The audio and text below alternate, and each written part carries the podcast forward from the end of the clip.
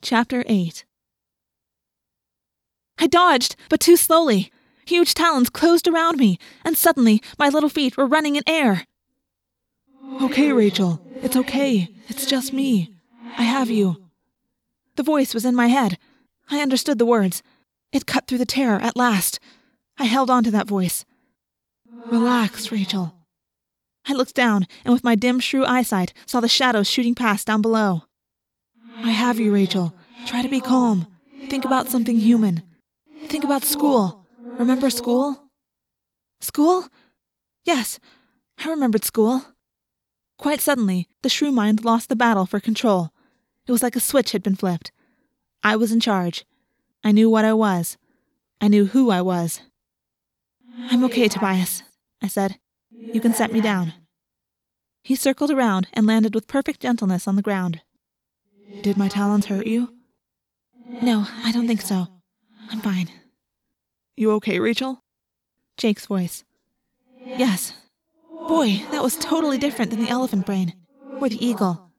They're both so calm and mellow compared to this mind. It's like Jake's lizard, Cassie suggested.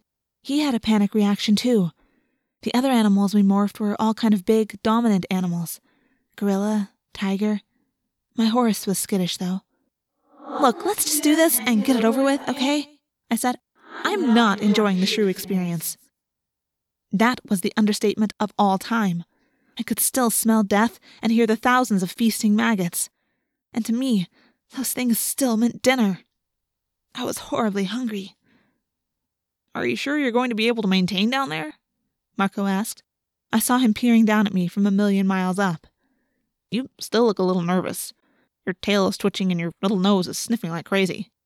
Yeah, I know. I'm still nervous. Let's just do this. They'll have to take me back to the tree where Fluffer is. I don't know what direction it is. Before I could object, Marco reached down and scooped me up into his hands. He held me up and looked into my eyes. I've never seen you look lovelier, Rachel. Very cover girl. We walked down the block. Marco set me down at the bottom of the tree where Fluffer was still hiding out on a high branch. You guys had better back off a little, I said. Not too far, Jake said. We have to be able to get between you and Fluffer fast. Oh, I can kick Fluffer's butt, I said, joking. I guess I felt a little embarrassed about having the shrew take control of me. Uh huh, Marco said dryly. Cat versus mouse. Who would you bet on? Haven't you ever seen Itchy and Scratchy? Cassie asked. Mouse, definitely. Besides, she's not a mouse. Let me tell you something. It is no fun sitting around in a shrew's tiny body waiting to see whether a huge cat is going to decide to climb down and kill you. It is one of the least fun things I've ever done. I had the shrew brain under control, but that didn't change the fact that the shrew was about as scared as a shrew can be.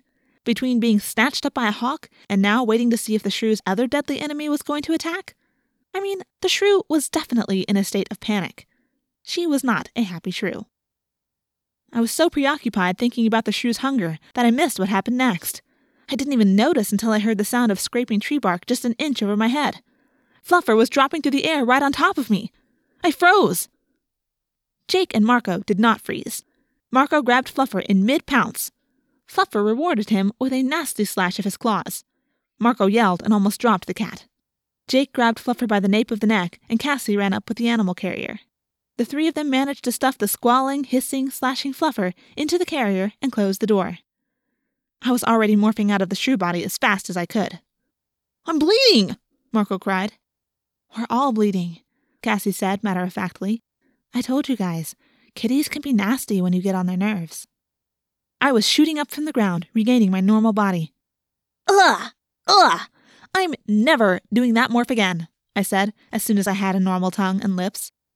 I looked over my shoulder to make sure I didn't still have that creepy tail. Nothing. I was me again. I was in my morphing outfit and with no shoes on, but I was human again. I shuddered. The memory of the shrew's brain and its fear and hunger made my flesh creep. I was fighting a powerful urge to throw up. I felt sick in a way that is mostly in your head. Jake looked at me and shook his head. I should have done it. I should have used my lizard morph to lure the cat down from the tree. I shook my head. No, that freaked you out. And now you're the one who's freaked out. Jake said. But don't worry, you'll get over it.